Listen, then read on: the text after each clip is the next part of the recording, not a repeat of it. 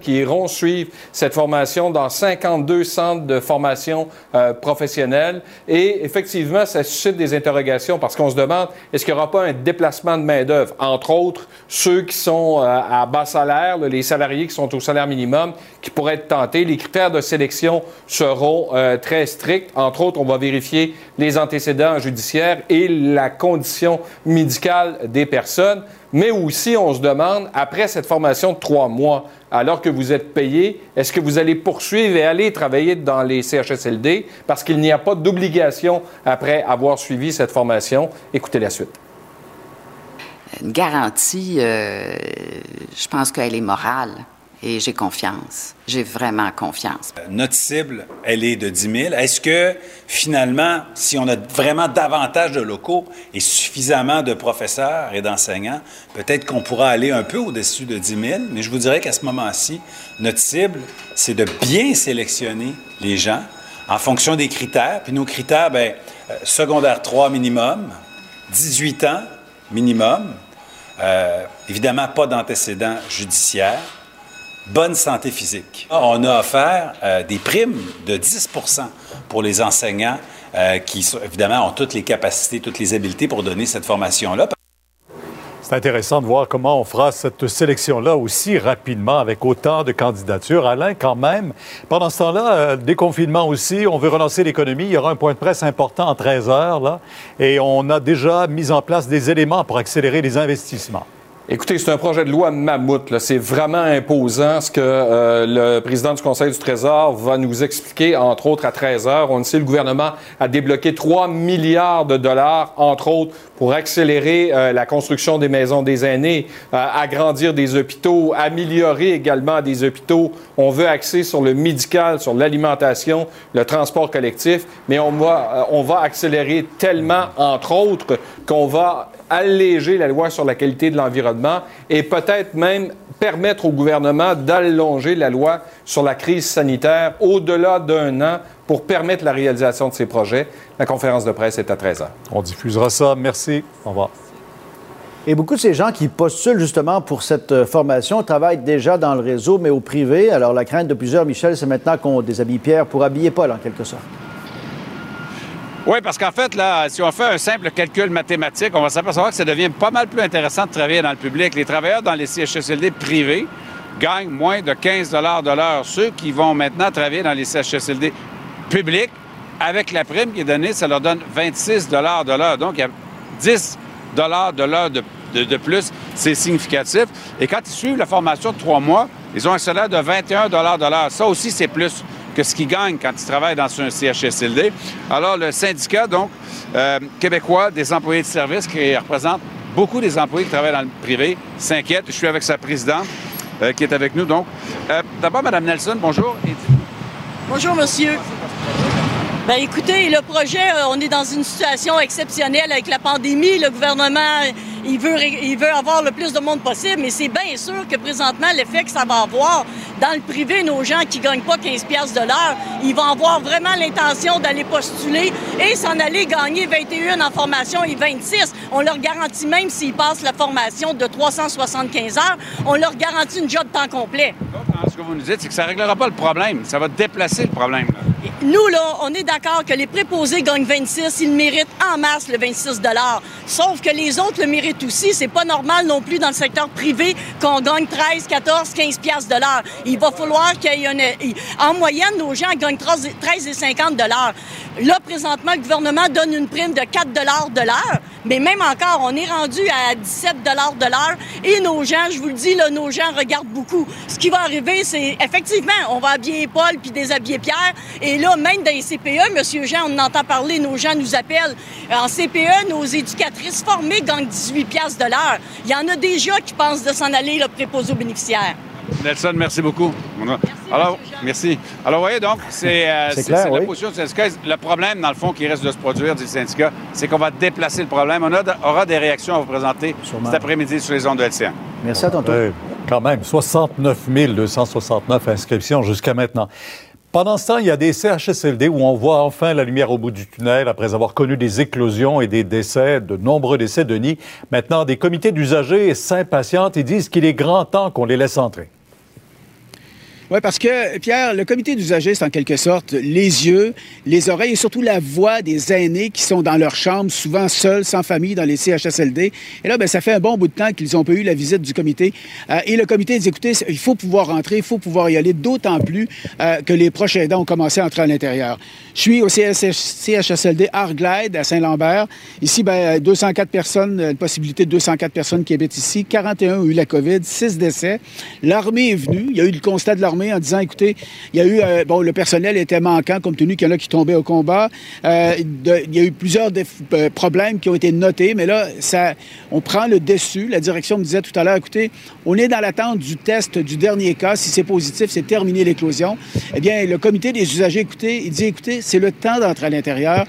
et même si, bon, le gouvernement dit non parce qu'il n'y a pas de visite, c'est ce que dit la direction d'établissement, le comité des usagers dit, écoutez, ces gens-là ont besoin d'aide. C'est le temps de nous laisser entrer. On écoute le président du comité des usagers du CHSLD où je suis actuellement à Saint-Lambert. On puisse faire des, euh, des, visites sur les étages et puis inviter les résidents à, venir nous rencontrer tour, à tour, si on veut, dans un endroit bien spécifique et puis euh, qui pourrait être euh, désigné par la direction. Puis je comprends, même ce que j'ai su, c'est que les résidents maintenant peuvent se déplacer, sortir de leur étage. Donc, on pourrait faire ça au rez-de-chaussée à un endroit. Et puis, toujours en gardant la, distance, il y a des paravents. Comme vous savez, il y a quelqu'un qui a découvert euh, les, plexiglas. Bon, il y a moyen de faire des choses euh, là-dedans pour permettre aux personnes de s'exprimer.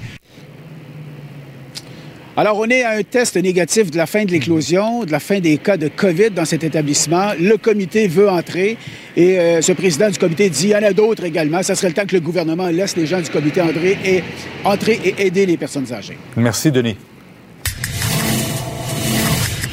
Ça risque d'être la plus grande bataille de notre vie. COVID-19. Merci à nos collègues de LCN TVA Nouvelles et on se tourne vers Vincent de retour euh, au poste. Bonjour. Bonjour. Euh, c'est ça devient de plus en plus difficile de lire les euh, résultats, les, les, bilans du gouvernement. Puis c'est un, un, collègue, je pense c'est Pierre Jobin justement, qui s'est amusé à, à colliger. selon les médias, on donne des chiffres différents parce que la lecture des chiffres du gouvernement est, est, est, est difficile à faire. Effectivement, parce que des fois on on, sépare euh, les, Comme c'est ce qu'on fait aujourd'hui. On sépare les décès de la dernière journée avec les décès qu'on ajoute, qui n'avaient pas été comptabilisés dans les journées précédentes. Donc là, le chiffre qu'on nous donne pour la journée, c'est 59 nouveaux décès, ce qui est quand même élevé. Mais on doit en ajouter 22 qui sont survenus avant le 27 mai, donc euh, où les rapports sont arrivés en retard. Alors techniquement, notre chiffre aujourd'hui, c'est 81.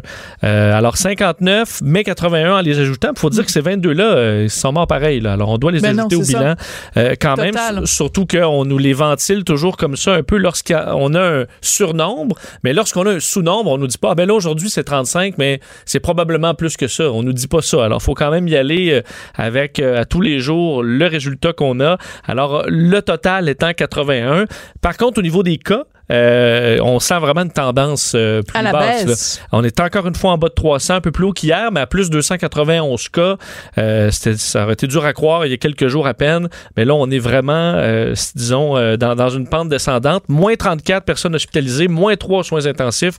Alors, c'est une tendance lourde depuis maintenant deux semaines. Là, une baisse assez marquée du nombre de cas. Et évidemment, comme à chaque fois qu'on commence à se à se réjouir, mais qu'on commence à se rassurer, ben, il faut rappeler les règles élémentaires parce qu'on veut pas que la courbe elle descende puis qu'elle se remette à remonter après. Donc, les gestes barrières, euh, tous les trucs. Moi, évidemment, je suis une fervente Masqué. Du masque. Ben, écoute, d'ailleurs, euh, nouvelle, nouvelle étude euh, qui paraît aujourd'hui, euh, dans les dernières heures, là, entre autres relayée par l'OMS, probablement la plus grande étude sur l'efficacité des différents moyens, et eux confirmaient que le masque était très efficace, 85% de protection, et là, quand tu vas dans le N95, évidemment, c'est des 96% mais le, masque, le même un simple foulard, se, se, révélait dans leurs études très efficace, tout comme la distanciation sociale à partir de 3 pieds, 1 mètre, c'était une baisse très très importante des risques de contracter. Ça baissait encore plus à 2 mètres. Alors, on montre que, d'ailleurs, eux disaient, c'est ce genre de mesure universelle, suggérée à monsieur, madame, tout le monde, c'est très efficace. D'ailleurs, notre grande baisse de cas, euh, je sais pas si ça correspond avec deux semaines après le début de pousser beaucoup le masque, mais euh, il y a, peut-être un peu de ça quand même dans nos meilleurs résultats aujourd'hui. Mais il faut aussi rappeler, et moi, je me fais un plaisir de le rappeler à chaque fois, à quel point les messages au début étaient pas contradictoires, ils étaient violemment contre le masque.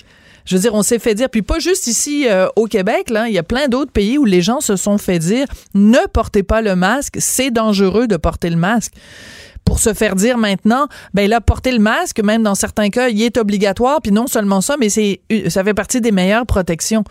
Fait que il y, a de quoi quand même y perdre son latin. Une chatte, une maman chat ne reconnaîtrait pas ses chatons. Oui, mais à partir du moment où on a compris que c'était vraiment efficace, parce qu'on a, mais on a eu de la misère à le dire très clairement. Ça pris un peu de temps. Je pense qu'à l'analyse de tout ce qui s'est passé, le masque, on aurait aimé le voir euh, plus tôt. Ça, c'est clair. Voilà.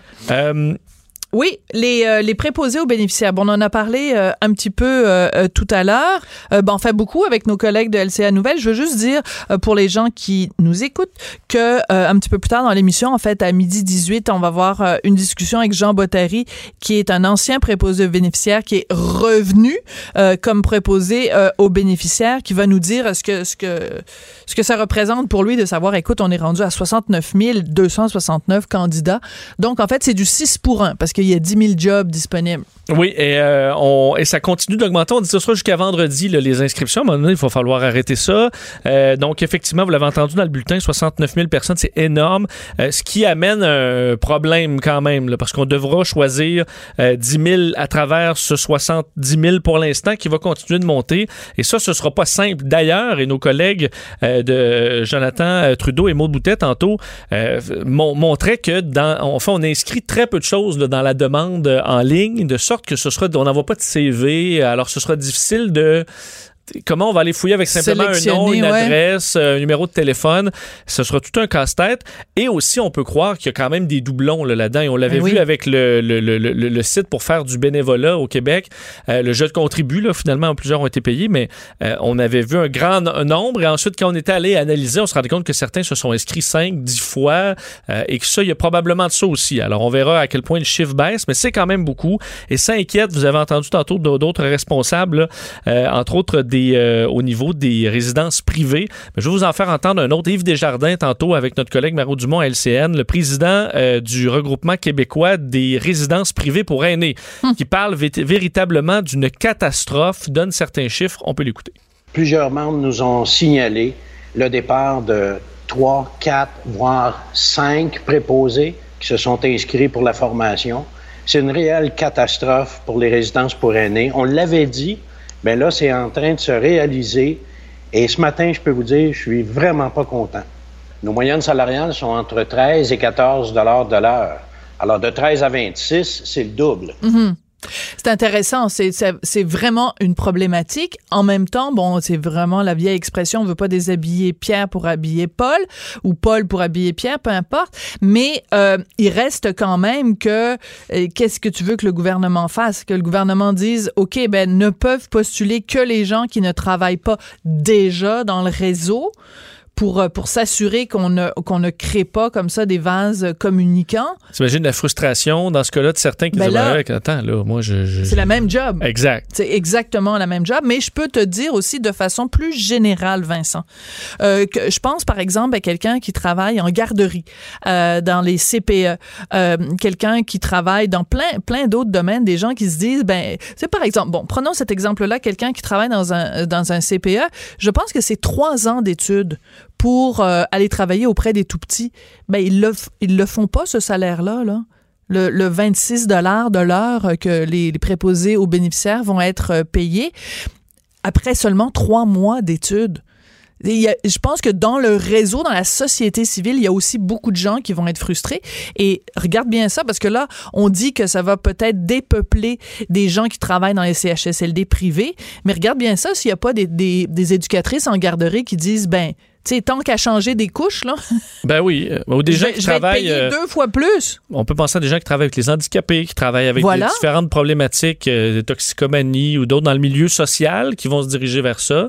Et si on les rejette là, dans les 70 000 demandes, ben, on va s'en rendre compte, là, parce que là, certains vont dire Attends un peu, moi j'ai été refusé, j'ai cinq années d'expérience Voilà. dans le réseau, puis on en voit une là, de, de 19 ans qui c'est sa première job et qui rentre. Ben voilà. Si ça va faire. on va, ça va être intéressant de voir comment on va choisir, mais on va probablement nous annoncer des budgets. Là, on va devra tout compenser. Je pense qu'on se rend bien compte que c'est. On crée un autre problème. Peut-être qu'on aura des, réponses de M. Legault tantôt à, à 13h. Absolument.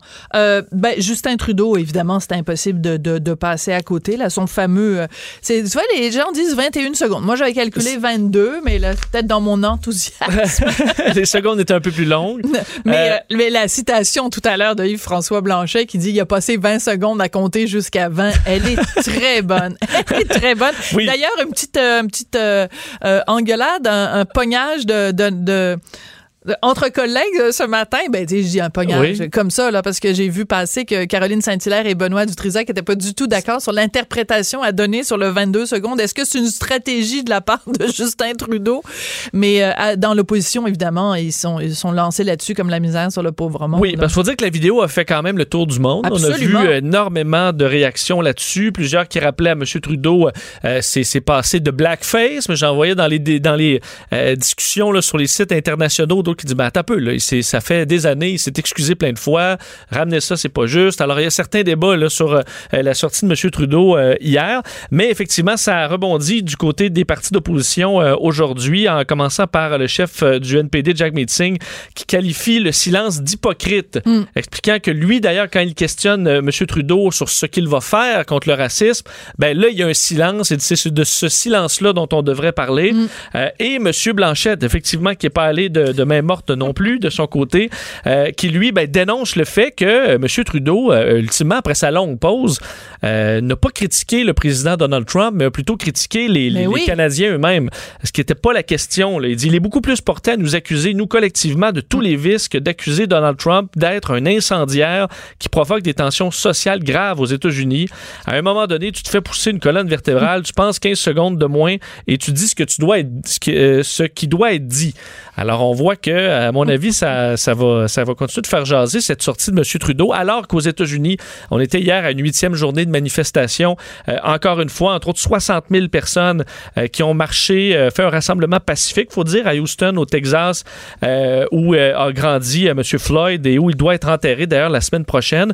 Et dans les dernières heures, le secrétaire américain à la défense, Mark oui, Esper, vu ça. qui est sorti. est Un sorti- désaveu total de- du, du, du président. Oui, parce qu'on sait que Donald Trump veut utiliser euh, ben, une vieille loi contre l'insurrection qui permet d'utiliser les militaires américains dans des États américains, donc à l'intérieur du pays.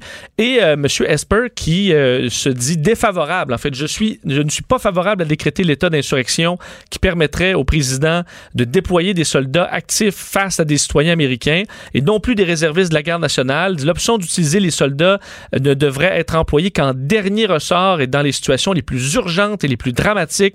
Nous ne sommes pas dans ce genre de situation aujourd'hui. Alors, euh, c'est effectivement un désaveu. Lui qui était sur la photo, le fameux photo-op euh, à l'église, Oui, où oui, Trump oui, avait sa Bible. Bible. Euh, et il a regretté ça d'être là. Il dit Mon travail doit être apolitique. Je fais tout mon possible pour le rester.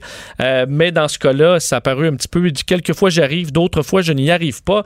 Il faudra voir la réaction de M. Trump qui n'aime pas généralement être contredit. Alors, une- parce que c'est vrai qu'on n'est pas, faut dire, s'il y a eu des manifestations violentes aux États-Unis, c'est pas une insurrection Ben non. de la population contre l'autorité en place. là. Alors, euh, ça a été dénoncé par certains. Ben, ça dépend quand il y a des manifestations devant la Maison Blanche, mais en même, même là, ça se discute. Mais euh, voilà. Bon, Mais ils ont, pour protéger la Maison-Blanche, je veux dire qu'ils ont des forces euh, quand même Ben oui. très, très puissantes. On n'était pas près de voir la Maison-Blanche être envahie. Là. non, mais quand même, à un moment donné, ils ont amené Trump au bunker. Oui, effectivement, le premier soir vendredi, euh, par mesure de sécurité. Voilà. Ben, merci beaucoup, Merci, Vincent. Sophie. Le bleu te va ravir, Merci, Vincent. c'est mon bleu cube pour fêter notre million euh, Oui, 350 1 million 000. 350 000 auditeurs. On, Euh, on vous salue d'ailleurs et on vous sent de plus en plus présent, c'est le fun. Oui, et euh, ben écoute, un, un million euh, 350 000 fois, merci. Après la pause, on va parler donc euh, des préposés aux bénéficiaires. Tu as tout à fait raison de- dans des chiffres. Moi, j'ai dit c'était comme du 6 pour 1. En fait, euh, quand on est à 70 000, c'est pas mal plus du 7 pour 1 finalement. Effectivement, mais ça peut être du 10 pour 1 rendu vendredi. Rendu à, à vendredi, donc on parle de tout ça après la pause. Sophie Durocher. Elle aura toujours le dernier mot. Même si vous parlez en dernier. Vous écoutez On n'est pas obligé d'être d'accord. 69 269, c'est le nombre de personnes qui se sont portées euh, candidates, en fait, qui se sont inscrits à ce programme lancé par le premier ministre François Legault pour aller euh, suivre une formation de trois mois, 375 heures, pour aller éventuellement, dès le mois de septembre, travailler en CHSLD. Ça soulève toutes sortes de questions. On va en parler avec Jean Bottary, qui est blogueur, qui est militant, qui est un ancien préposé aux bénéficiaires, mais qui fait un retour en ce moment comme préposé aux bénéficiaires pour un des CHSLD du 6 des Laurentides. Jean, bonjour, comment vas-tu? Bonjour Sophie, ça va bien, merci. Toi aussi? Oui, ben écoute, je voudrais d'abord commencer par t'offrir mes, mes condoléances les plus sincères. Ta maman euh, est décédée euh, de la COVID-19 au cours des derniers jours, donc euh, mes, mes pensées les plus sincères pour toi, c'est un moment difficile à passer. Oui, très difficile, surtout qu'on peut pas faire notre deuil comme on voudrait, mais ça va se faire éventuellement. On va faire une cérémonie plus tard. et puis, euh, c'est ça. Merci beaucoup. Non, je voulais absolument euh, commencer par ça parce que les auditeurs te connaissent bien. Tu es souvent euh, sur nos ondes à Cube. Tu fais un petit peu partie de, de la famille d'une certaine façon. Et donc, quand j'ai vu passer cette information, mon cœur s'est brisé pour toi. Donc, je voulais juste le souligner aujourd'hui. Euh, Jean, remercie. Hum, c'est normal. Euh, Jean, 69 269 candidats pour euh, euh, faire un métier qui, jusqu'à tout récemment, euh, elle n'avait aucune considération. Est-ce que ça te surprend, ce chiffre-là? Euh, oui, moi je m'attendais peut-être à 10, 15 000, mais à 70 000, c'est un foutu beau problème pour notre gouvernement. Mais qu'est-ce qui te surprend euh, que, que les gens soient euh, attirés par ce métier-là? Euh, en même temps, les conditions et, financières sont tellement bonnes que euh, on n'aurait pas eu 70 000 candidats à 13 de l'heure. Non, effectivement, je crois que le 26 de l'heure est très, très attirant. Mais là, c'est certain qu'il va falloir faire attention euh, qui on embauche euh, en permanence. hein. Il va falloir vraiment trier euh, au volet ces gens-là parce que euh, préposer, c'est pas simplement changer des couches comme certaines personnes peuvent le penser. Il y a les- les- des qualités humaines aussi essentielles pour faire ce métier-là. Alors, allons-y. Euh, si euh, tu avais, euh, si, mettons, François Legault est en train de nous écouter ou la ministre Macan, c'est quoi les qualités que ça prend pour faire un bon préposé aux bénéficiaires? Trois choses. Empathie, compassion, écoute. Ça, c'est les trois choses, selon moi, là, les trois choses principales. Comment tu fais pour euh, sélectionner des candidats? tu sais, parce que c'est facile de dire, bon, ben, ça nous prend un CV, il faut que vous ayez de l'expérience, il faut que vous ayez ici, mais euh, cocher dans une petite case pour un fonctionnaire, euh, compassion, empathie, écoute, euh, je suis pas sûre que ça rentre dans les petites cases du ministère. Non, sauf que une fois que la formation est terminée, ces, ces personnes-là vont être sur le terrain. Mm. Je crois qu'elles pourraient très bien être évaluées par euh, leur père, des personnes qui font ça depuis euh, plus longtemps. Euh, même les infirmières pourraient les évaluer, euh, passer une journée ou deux avec ces personnes-là, vraiment voir si, comme je te dis, ces qualités-là sont essentielles. Euh, les personnes âgées ont besoin de parler, ont besoin d'être écoutées aussi. Elles ont du vécu, elles ont des hauts et des bas, comme toi et moi, nous avons dans la vie de tous les jours. là. Mhm. Mais quand tu disais tout à l'heure, ce n'est pas que changer des couches, bien sûr, mais c'est aussi changer des couches. Et euh, ben, je faisais des blagues tout à l'heure euh, en disant qu'il y a peut-être des gens qui travaillent dans les CPE qui se disent, ben, tant qu'à changer des couches des petits, je vais aller changer des couches des vieux, puis je vais être mieux payé. Euh, c'est pas tout le monde non plus qui est capable d'avoir les deux mains là-dedans. Non, ça c'est vrai, c'est vrai. Puis ça, on le voit tout de suite. Hein. C'est une mise en situation. Si ça arrive, ben tu réalises assez vite si tu es capable de le faire ou non. hein. Parce qu'il faut effectivement faire ces choses-là aussi. ça fait partie de, de- du quotidien des préposés. Malheureusement, ou heureusement, selon le cas. Oui. Toi qui es euh, retourné sur le sur le terrain, tu travailles en ce moment pour un des CHSLD du 6 euh, des Laurentides. Euh, Une résidence privée, pardon. une résidence Le 6 m'a envoyé dans une résidence privée pour prêter main forte. Ah, d'accord, parfait. Dans une résidence privée. Euh, Donc, justement, parlons-en des résidences privées parce que, bon, on les a entendus euh, euh, au, au bulletin de nouvelles de, de, de LCN TVA Nouvelles. Euh, notre collègue Vincent Dessureau également nous a fait entendre le témoignage euh, d'un monsieur qui parlait à Mario Dumont. Euh, Il y a une grande inquiétude que euh, les gens au privé se disent, ben là, pourquoi je continuerais à travailler 13 dollars de l'heure alors que je peux le faire au public à 26 dollars? Est-ce que toi aussi ça t'inquiète? Ça m'inquiète énormément, oui. Je suis certain que dans les 70 000 personnes, euh, il y a effectivement des préposés qui sont déjà à l'emploi du privé, euh, qui ont appliqué pour euh, la, la formation. C'est évident. là. Quand tu as le double du salaire pour faire le même travail, et même moins, parce que dans le réseau, on ne donne pas la médication, tandis qu'au privé, les préposés doivent aussi distribuer la médication. Donc, c'est moins stressant, je te dirais, jusqu'à un certain point. OK. Bon, non, mais ça, c'est un très bon point que tu soulèves là. C'est que non seulement au public, on, on serait mieux payé, mais en plus, la tâche est plus lourde et vient avec plus de responsabilités au privé. Voilà. Pas dans toutes les résidences, mais il y a certaines exigences, euh, certaines résidences qui exigent aux préposés de dispenser la médication, donner les injections d'insuline, et c'est légal. C'est légal, c'est la loi 90. Alors que au, au public, c'est clair que jamais un préposé aux bénéficiaires, euh, on ne lui demanderait de faire des injections d'insuline? Si on lui demanderait, le, le préposé doit refuser parce que c'est complètement illégal de le faire. Pour l'instant, je te dis pas qu'éventuellement le gouvernement ne changera pas ça. J'en ai, ai aucune idée, mais pour l'instant, ce n'est pas légal. Moi, en 31 ans au public, j'ai jamais donné ne serait-ce qu'un Tylenol à un patient. Je n'avais pas le droit. Ça, c'est un point très, très, très intéressant que tu soulèves. Euh, justement, est-ce que le gouvernement, devant l'ampleur euh, de la tâche, va pas justement euh, modifier peut-être la formation et faire en sorte que les gens qui travaillent dans les CHSLD publics euh, en- font plus que, que ce qu'ils en font euh, actuellement? Euh, mais écoute, revenons quand même à cette euh, à cette réponse, à cet engouement. hein, on peut vraiment parler de ça.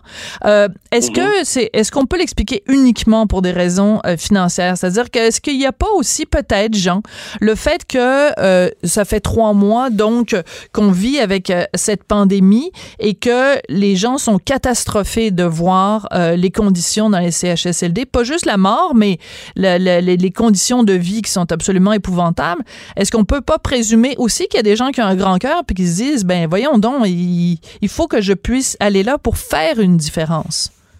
Je suis certain que oui. euh, Je peux pas dire la proportion des personnes, mais je suis certain qu'il y a une bonne proportion de personnes qui, justement, le font pour cette raison-là. De me dire, écoute, on peut aller prêter main forte, on va être bien payé, on va avoir pas ça temps complet.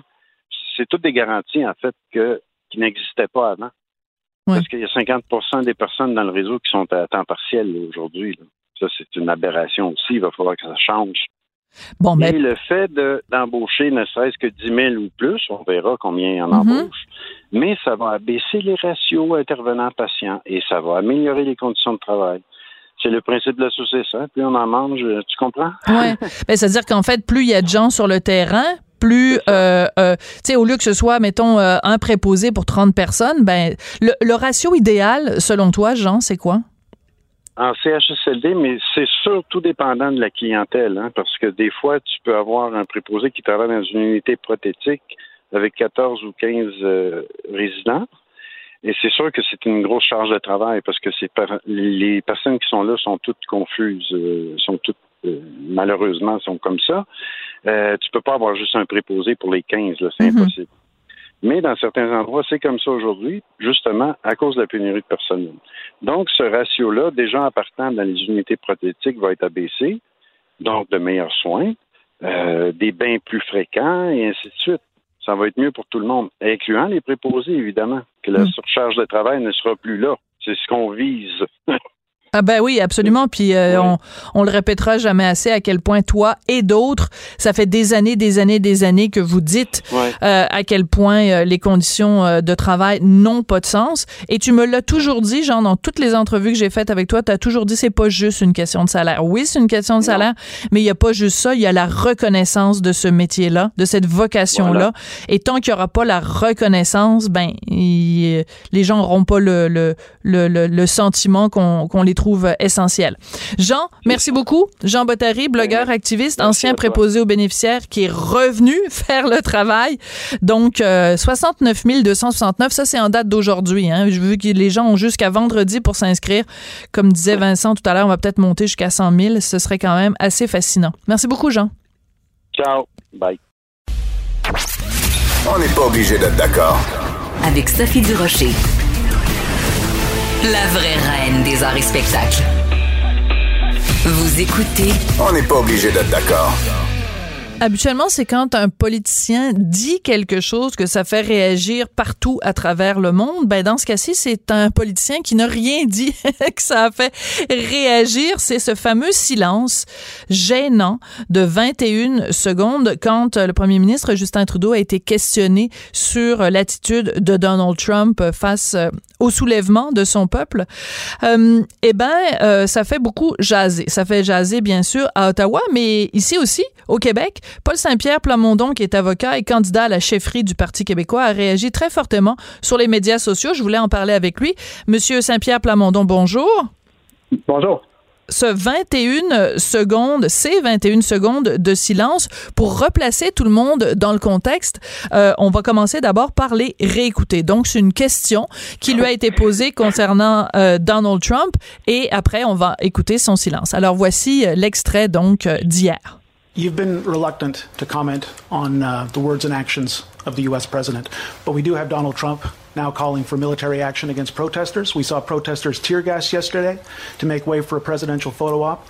I'd like to ask you what you think about that, and if you don't want to comment, what message do you think you're sending?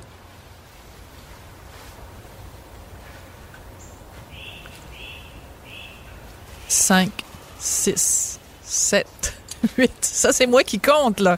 C'est moi qui compte. Non, on est à 10, 11, 12. Là, il fait des faces, là, il grimace, il sait pas ce qu'il va dire. Il sait pas ce qu'il va dire. Tic, toc. Ah! Et là, finalement, il parle. Incroyable! Paul Saint-Pierre Plamondon, comment on réagit quand notre premier ministre est silencieux pendant 21 secondes? Ben, il y a deux euh, possibilités. Là. Soit la question lui euh, posait vraiment problème et il ne se souvenait plus de ses lignes de communication. Je dis ça comme ça parce que des fois, on a la mémoire courte, mais souvenez-vous, en 2017 ou 2018, quand on lui avait demandé des questions sur son séjour chez Agacan, il avait fait exactement la même chose. Il ne se souvenait pas ou il n'avait pas les réponses. Il avait hésité un 20 secondes comme ça, exactement de la même manière. Ou il y a d'autres personnes qui disent, ah, c'est une stratégie de communication. Et euh, dans quel cas, lorsque la question c'est êtes-vous d'accord avec un président des États-Unis qui envoie des gaz lacrymogènes pour faire un photo-op devant une église, êtes-vous d'accord avec un gouvernement qui va prendre l'armée contre son peuple? Je regrette, là, mais il y a moyen de faire quelque chose de plus convaincant que cette chose-là. Je comprends que ça lui permet de faire la une un peu partout dans le monde, mais est-ce que c'est vraiment le message qu'on veut envoyer? Euh, moi, je pense qu'un Québec indépendant aurait réagi de manière plus euh, responsable en ayant un message plus pacifiste. Puis c'est pas non plus euh, inutile de rappeler que le Canada, historiquement, d'autres premiers ministres ont su envoyer des messages aux États-Unis quand c'était le temps. Évidemment, il ne faut pas provoquer Donald Trump, mais il y a moyen de dire quelque chose euh, de manière à inciter le gouvernement des États-Unis à ne pas déclarer la guerre contre sa propre population. Il y a beaucoup de vies humaines qui sont en jeu. Mm-hmm. Et c'est un peu ça, c'est un peu ça, Justin Trudeau. C'est euh, beaucoup de signalements moraux, beaucoup de, photos puis de déclarations qui paraissent bien sur le plan moral. Mais quand ça compte, euh, Justin Trudeau, c'est souvent ça. D'ailleurs, la dernière fois qu'on s'est parlé, Sophie, à ton émission, j'étais en Catalogne. C'est vrai, c'est vrai, Paul, tu as tout à fait raison. et, on avait discuté du fait que le Canada était totalement silencieux, Il n'avait pas levé le petit doigt mm. pour dénoncer les violences, les emprisonnements, puis les, les, attaques à la démocratie faites par le gouvernement espagnol. Donc, c'est pas la première fois que Justin Trudeau, quand ça compte, devient invisible. Mais, mais, c'est un bon parallèle. C'est un bon parallèle avec la Catalogne aussi parce que c'était donc euh, un cas où justement, parce qu'on se souviendra tous de ces images-là, où c'était l'armée espagnole qui tabassait son propre peuple. Euh, donc, euh, il y a vraiment un parallèle qui, qui, qui est tout à fait euh, judicieux. Mais je veux revenir à, à, ce que tu disais, Paul, à propos des de l'attitude, parce qu'en fait, il y, a, vraiment deux écoles. Hein. Je regarde, par exemple, mon, ma collègue justement Caroline Saint-Hilaire ce matin euh, qui a eu euh, un, différent d'opinion avec euh, Benoît Dutrisac. Il y a vraiment des gens qui pensent que c'est une stratégie. Tu sais, c'est un petit peu comme il, voulait justement par son silence marquer à quel point il était. c'est genre, ah mon Dieu, devant une situation comme ça, je suis sans mots. Mais moi, je trouve que c'est prêter beaucoup de stratégie et d'intelligence et de nuance et de subtilité à, à, Justin Trudeau, mais je sais pas, manifestement, tu n'es pas de cette école-là. Là. Je tends à être d'accord avec toi euh, parce que dans le passé, Justin Trudeau a fait ça. Euh, bloqué parce que c'est quelqu'un en politique, c'est le cas classique de la politique à cassette. C'est-à-dire qu'il apprend les réponses pour chaque possibilité de question. Mais des fois, sa mémoire lui fait défaut. Et euh, je pense que sur mes médias sociaux, je vais publier l'entrevue d'Agacan. Les gens ont oublié euh, que, ça, que ça a déjà eu lieu. Mais même dans l'éventualité où on a tort, parce qu'on ne le saura pas, là, mais même si c'est une stratégie, quelle est, c'est quoi cette stratégie-là là, de, de, de, garder le silence? En quoi ça nous avance? En quoi ça fait bien paraître le Canada? Mais je, je, trouve que si c'est une stratégie, là, c'est pas une stratégie adéquate dans les circonstances.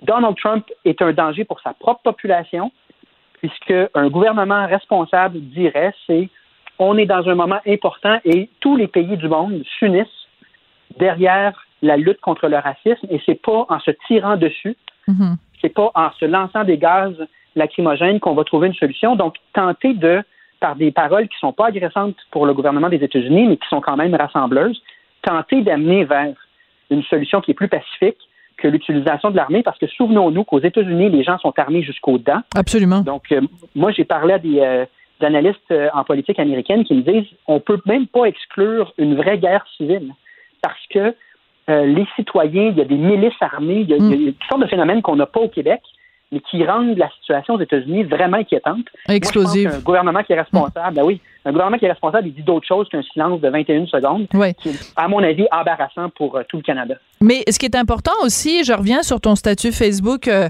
hier, c'est que tu dis, bon, c'est un rappel aussi que son père l'a déjà fait ici au Québec.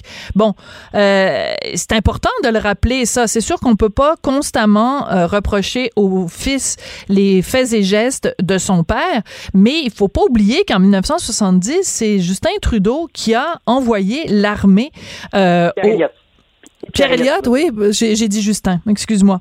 C'est Pierre Elliott Trudeau qui a envoyé euh, l'armée et ceux qui étaient là s'en souviennent euh, des arrestations arbitraires, des gens incarcérés sans aucune forme de, de, de, de, procès, un déni de justice absolument humiliant pour le peuple euh, québécois. Et ça, c'est un Trudeau qui l'a fait quand même. Là. Exact. Et euh, j'ai fait cette petite pointe-là dans la communication Twitter parce que je me disais, sous Justin Trudeau, le Canada a toujours des airs de supériorité morale. C'est toujours une façon de moraliser les autres puis de présenter mm. le Canada comme ce mm. pays tellement supérieur moralement.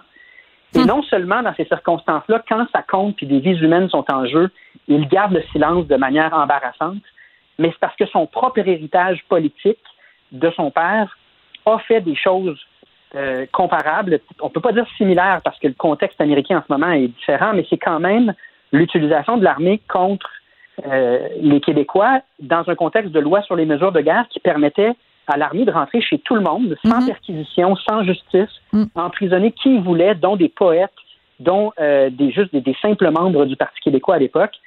Donc, je me disais, tu sais, ça permet aussi de remettre en perspective les choses. Des dérapages graves, ça arrive partout. Il faut prendre ça au sérieux parce que euh, c'est la sécurité des gens dont il est question. Puis moi, je pense que la situation aux États-Unis vaut pas mal plus qu'un silence euh, interminable. Oui. Non, mais c'est important, euh, c'est important en effet de le rappeler. Écoute, Yves-François Blanchet, il est pas allé avec euh, le dos de la main morte, comme on dit, avec le dos de la cuillère, mais euh, il a dit, bon, il a passé 20 secondes à, à, compter jusqu'à 20, mais aussi il a dit quelque chose de, de très important, Yves-François Blanchet, il a dit à un moment donné, tu te fais pousser une colonne vertébrale, tu penses 15 secondes de moins et tu dis ce qui doit être dit c'est c'est pas la première fois que euh, on, on, reproche à Justin Trudeau de manquer de nerfs, là, de manquer de de, de colonne vertébrale. Tu sais, euh, quand on regarde euh, la réaction du Canada à la pandémie, où on n'a pas voulu pendant des semaines fermer les frontières parce qu'on disait ah ben non, il faut pas faire de pépène au, au reste du monde parce que ce serait, tu sais je veux dire, puis on, se retrouve avec le résultat qu'on a euh, à Montréal, euh, qui est euh, une des villes au monde où il y a le plus de cas de, de COVID. ce serait le fun d'avoir quelqu'un à Ottawa qui a un petit peu plus de colonne vertébrale. Oui, mais c'est Justin Trudeau est un politicien télésoufflé. C'est-à-dire que, que j'adore cette expression. Il y, a, des intérêts derrière lui. Il y a eu plusieurs épisodes qui nous font qui nous font comprendre quels sont ces intérêts-là. Il y a des intérêts pétroliers, la séquence avec Aga Khan. Oui, mais la Chine aussi. Paul. La Chine. Ben oui, le, souper avec euh, les donateurs. Les levées de fonds chinois, ben oui, tout à fait. C'est important de rappeler ça. Justin Trudeau, son rôle dans ce groupe d'intérêts-là qui tire les ficelles, c'est d'apprendre ces lignes de communication par cœur et délivrer. Et ça, on le sait depuis longtemps et on a une responsabilité comme électeur euh, peut-être moins au Québec parce qu'on n'a pas voté massivement pour les libéraux, mais il faut y réfléchir comme électeur. Est-ce qu'on veut des gens qui décident puis qui ont du leadership? Ou est-ce qu'on veut des gens qui sont télésoufflés par des groupes d'intérêt? On ne sait pas lesquels, mais on sait qu'on va on n'aura pas euh, notre part, notre juste part au final. Donc, euh, malheureusement, c'est ça. Puis la seule façon qu'on peut faire, c'est de faire mieux aux prochaines élections. Puis, ultimement, je te dirais, ce qu'on devrait faire, c'est être indépendant puis sortir de ce gouvernement-là parce que il va y avoir toujours des conflits d'intérêts, puis ce ne sera pas l'intérêt du Québec qui va être servi. Puis moi, je crois aux Québécois. Je me dis, les Québécois auraient réagi dans une mentalité plus pacifiste et plus authentique que ce qu'on voit. Donc, un jour, on sera représenté dans la mosaïque de pays du monde et on jouera un rôle comme d'autres petits pays pacifiques qui réussissent à tirer leur épingle du jeu en appelant les grands, les grands pays à la, raison, à des valeurs meilleures comme euh, le, fait de ne pas tirer sur sa population. Moi, je pense que ça devait être dit. Et Justin Trudeau a à nouveau euh, raté euh, cette occasion-là. Et euh, on a beaucoup parlé de l'armée pendant l'entrevue, Paul, mais il faut aussi rappeler que euh, alors que les forces armées canadiennes sont dans nos CHSLD, Justin Trudeau s'apprête à tirer la plug et euh, à nous laisser dans le trouble en disant ben là non, ils peuvent pas rester jusqu'au mois de septembre. Et ça aussi c'est un déni de justice. On en a parlé hier avec un ancien officier des forces armées qui est complètement scandalisé de ça. C'est un scandale. Et, le budget de la défense, c'est 21 milliards par année. Donc, il y a entre 4 et 5 milliards de dollars qui viennent de nos taxes et nos impôts au Québec. Qu'est-ce qu'on obtient en, échange? Il y a une pandémie par 100 ans. Je veux dire, c'est pas comme si on était en guerre constamment, là. Et là, euh, je me dis, j'ai fait la recherche, je me suis dit, avec 4 et 5 milliards de dollars, quel genre d'armée on aurait au Québec? Puis j'ai tombé exactement sur le budget militaire euh, du Danemark, euh, de la hum. Hollande, de la Norvège on aurait une armée normale, mais qui ne nous laisserait pas tomber et qui serait euh, pas une espèce d'œuvre de charité. Moi, j'ai trouvé ça malaisant de la façon dont le gouvernement canadien a présenté l'aide militaire, un peu comme si un pays étranger nous faisait une œuvre de, une œuvre de charité, alors qu'on le paie de notre poche et on ne peut pas dire qu'on l'utilise très souvent. Là, on en a besoin. Et il y a tout ce jugement-là là, derrière euh, le comportement de l'armée. Puis moi, quand j'ai entendu ce caporal dire on, on l'a fait pendant 14 ans, ben oui. on pourrait bien te, te faire encore euh, continuer notre travail pour euh, plusieurs mois. C'est toute l'hypocrisie du gouvernement Trudeau. Puis je reviens à mon concept de politicien télésoufflé. C'est que c'est, jamais vrai. Et, je pense que euh, la seule façon d'avoir quelque chose qui nous ressemble en politique, c'est de sortir de cet ensemble politique-là qui est le Canada. C'est, évidemment, c'est mes convictions profondes, mais je, trouve qu'il y a tellement d'exemples à travers la crise COVID de comment c'est pas une bonne idée d'être dépendant d'une autre nation dans nos décisions, alors que c'est notre argent. On envoie notre argent à Ottawa, puis ensuite, c'est pas nous qui décidons. Puis dans une situation comme l'armée, on se retrouve le bec à Paul Saint-Pierre Plamondon, avocat, candidat à la chefferie du Parti québécois, au cas où on l'aurait oublié. Merci beaucoup. À la prochaine, Paul. À la, à la prochaine. On n'est pas obligé d'être d'accord, mais on peut en parler. Sophie Durocher, on n'est pas obligé d'être d'accord. Cube Radio. Alors, vous avez sûrement vu passer cette information hier, l'Association des pédiatres euh, du Québec qui prône l'abolition de la règle des deux mètres euh, en classe. Puis, en même temps, une information euh, inquiétante, on a ce cas d'éclosion dans des écoles. Je pense, dans certains cas, il y a jusqu'à 10 enfants qui ont attrapé la COVID. Alors, on va essayer de comprendre tout ça avec Dr Marie-Claude Roy, qui est pédiatre au CHU Sherbrooke et directrice de la clinique de pédiatrie et du développement et membre du conseil d'administration de l'Association des pédiatres du Québec. Vous avez beaucoup de titres, docteur Roy. Bonjour, Madame Durocher. Bonjour. On a une discussion euh, passionnante, vous et moi, il y a quelques jours, justement, sur euh, l'importance pour les enfants de socialiser et de développer toutes sortes de choses qu'ils peuvent pas développer en période de pandémie. Pourquoi est-ce qu'il faudrait abolir cette règle-là de deux mètres pour les enfants? Pour plusieurs raisons. D'abord, il faut comprendre que la règle des deux mètres est à toute fin pratique inapplicable chez les jeunes enfants, qu'on parle des enfants en CPE, qu'on parle des enfants au primaire, voire même au secondaire. C'est un mhm. cas particulier des adolescents, mais c'est pas si facile pour eux non plus. Donc, dans le concret, dans le quotidien, ce sont des êtres spontanés, ce sont des êtres sociaux qui ont besoin de cette proximité-là pour se découvrir, pour socialiser, pour apprendre, pour se développer. C'est pas juste parce que ça leur manque. Oui, ça leur manque énormément, puis c'est difficile pour leur santé psychologique, mais ils ont besoin de ça. Donc, ils le font peu importe ce qu'on essaie de réguler, on ne peut pas les mettre dans des enclos chacun. Donc, dans l'applicabilité de ça, c'est très, très difficile, premièrement. Deuxièmement, si on l'applique telle qu'elle, la règle des deux mètres, elle est extrêmement dommageable pour les raisons que je viens d'énoncer. Mhm. Les enfants ont besoin de vivre, les tout jeunes, une proximité avec leurs éducateurs, une proximité avec les autres pour apprendre. Puis, les plus vieux en ont besoin aussi. Et surtout, la bonne nouvelle de la COVID, il y en a une, c'est que les enfants sont très peu malades. Euh, donc, il n'y a aucune raison scientifique, il n'y a aucune raison éthique d'imposer cette lourdeur-là aux enfants.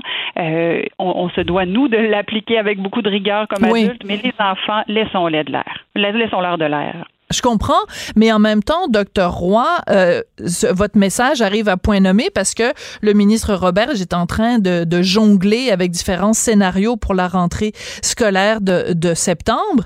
Mais si on, on abolit la règle des deux mètres, ben c'est sûr que ça facilite la tâche de tout le monde. On n'est pas obligé de parler d'école à temps partiel puis de, de locaux avec euh, seulement 10 pupitres par classe. Mais en même temps, quand je vois ces chiffres qui sont sortis de certaines écoles où où un enfant l'avait et l'a transmis à neuf autres enfants. Vous, comme pédiatre, ça vous inquiète pas, docteur Roy? En fait, ces cas d'éclosion-là, on les attend et on les prévoit et ils vont arriver. Ça, c'est certain. Il n'y a jamais été question, ni dans le discours de la santé publique, ni dans notre dans nos, prédictions, qu'il mhm. n'y aurait pas de COVID. Donc, les enfants vont l'avoir, vont l'attraper et vont s'en sortir. D'ailleurs, les 10 enfants là, de Trois-Rivières s'en sortent vraiment très bien. Il y en a une portion qui n'ont aucun symptôme. Donc, ça, c'était attendu. Ce n'est pas inquiétant. Est-ce que euh, ça va être intéressant au niveau de la santé publique de voir qui était le vecteur de tout ça? Parce que est-ce que c'est nécessairement un enfant qui l'a transmis à d'autres, qui l'ont transmis à d'autres, ou est-ce qu'il y a un adulte commun parmi tous ces enfants-là? C'est hmm. pas impossible. Mais des enfants qui vont le transmettre à d'autres personnes, à d'autres enfants et même à des adultes, ça va arriver, c'est sûr, même si on le sait qu'ils sont de moins bons propagateurs, ça ne veut pas dire qu'ils ne le transmettront pas. Donc ça, pour nous, c'est pas inquiétant parce que c'est quelque chose qui était attendu. Euh, on regarde l'état de ces enfants-là, euh, au-delà du fait que ça nous préoccupe parce qu'on voit qu'il y a une éclosion, je pense qu'il n'y a rien de dommageable qui se passe actuellement. Ils sont à domicile pour prévenir, pour s'assurer qu'on suit ça de près. Il faut être prudent avec ce virus-là, mais ils ne sont pas très malades. Puis on s'entend, il va probablement y en avoir des enfants qui vont être hospitalisés avec la COVID comme il y en a des centaines chaque année avec l'influenza, sans qu'on en fasse un suivi au cas par cas et qu'on en fasse tout un plat chaque fois.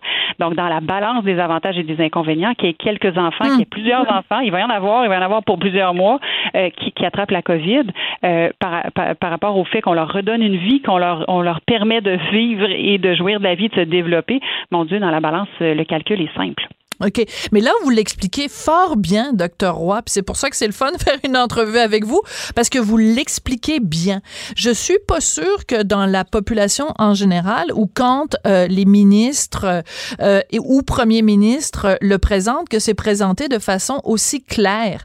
C'est-à-dire que je me mets euh, à la place d'un parent qui doit décider si il trouve une bonne idée ou pas d'envoyer son enfant à l'école, ou s'il trouve que c'est une bonne idée ou pas qu'on en enlève la règle des deux mètres, il se dit, ben, c'est pas grave si c'est un autre enfant qui l'attrape, mais si c'est mon enfant qui l'attrape, si c'est mon enfant qui est hospitalisé, ou si mon enfant me le donne à moi, qui suis une personne vulnérable, ben là, tout d'un coup, le discours change.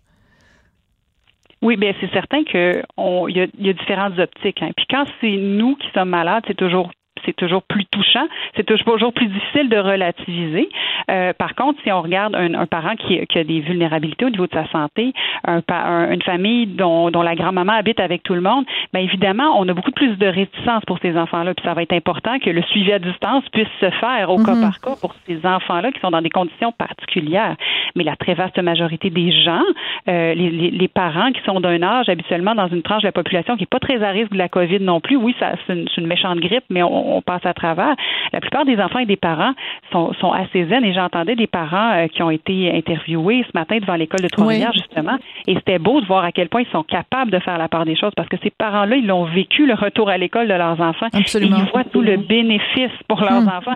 Ils disent, ben, je fais confiance à la direction, il y a une organisation incroyable qui est faite dans cette école-là. Puis, ça fait partie des avantages et des inconvénients qu'il faut sous-peser. Puis clairement, la, nouvelle vie que mon enfant a récupérée, ça, vaut le risque parce que le risque, il est calculé, il est minime. C'est ça. C'est qu'en fait, il faut euh, replacer les perspectives. C'est-à-dire, ça fait trois mois qu'on se fait dire ce, ce, ce virus-là est horrible, horrible, horrible, horrible. Mais en fait, il faut aussi tenir le discours de dire si on prive les enfants de ce contact, ça va avoir des conséquences sur leur santé.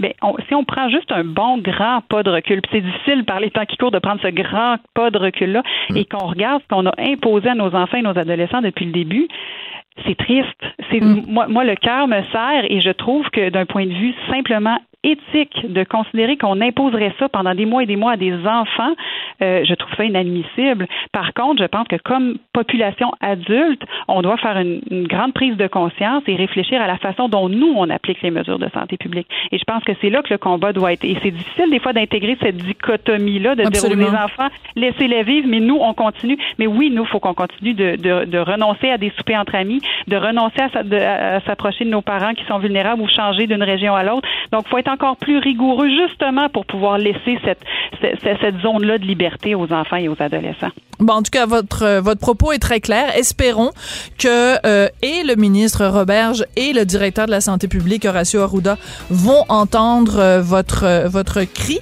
d'aide, votre sonnette d'alarme. Je suis convaincue qu'ils l'entendent. Bon, ben c'est une bonne nouvelle. Docteur Marie-Claude Roy, pédiatre au CHU Sherbrooke et membre du conseil d'administration de l'Association des pédiatres du Québec. Merci beaucoup.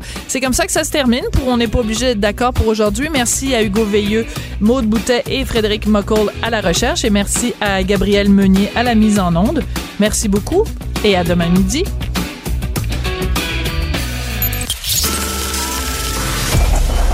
Cette émission est maintenant disponible en podcast. Rendez-vous dans la section balado de l'application ou du site cube.radio pour une écoute sur mesure en tout temps. Cube Radio, autrement dit. Et maintenant, autrement écouté.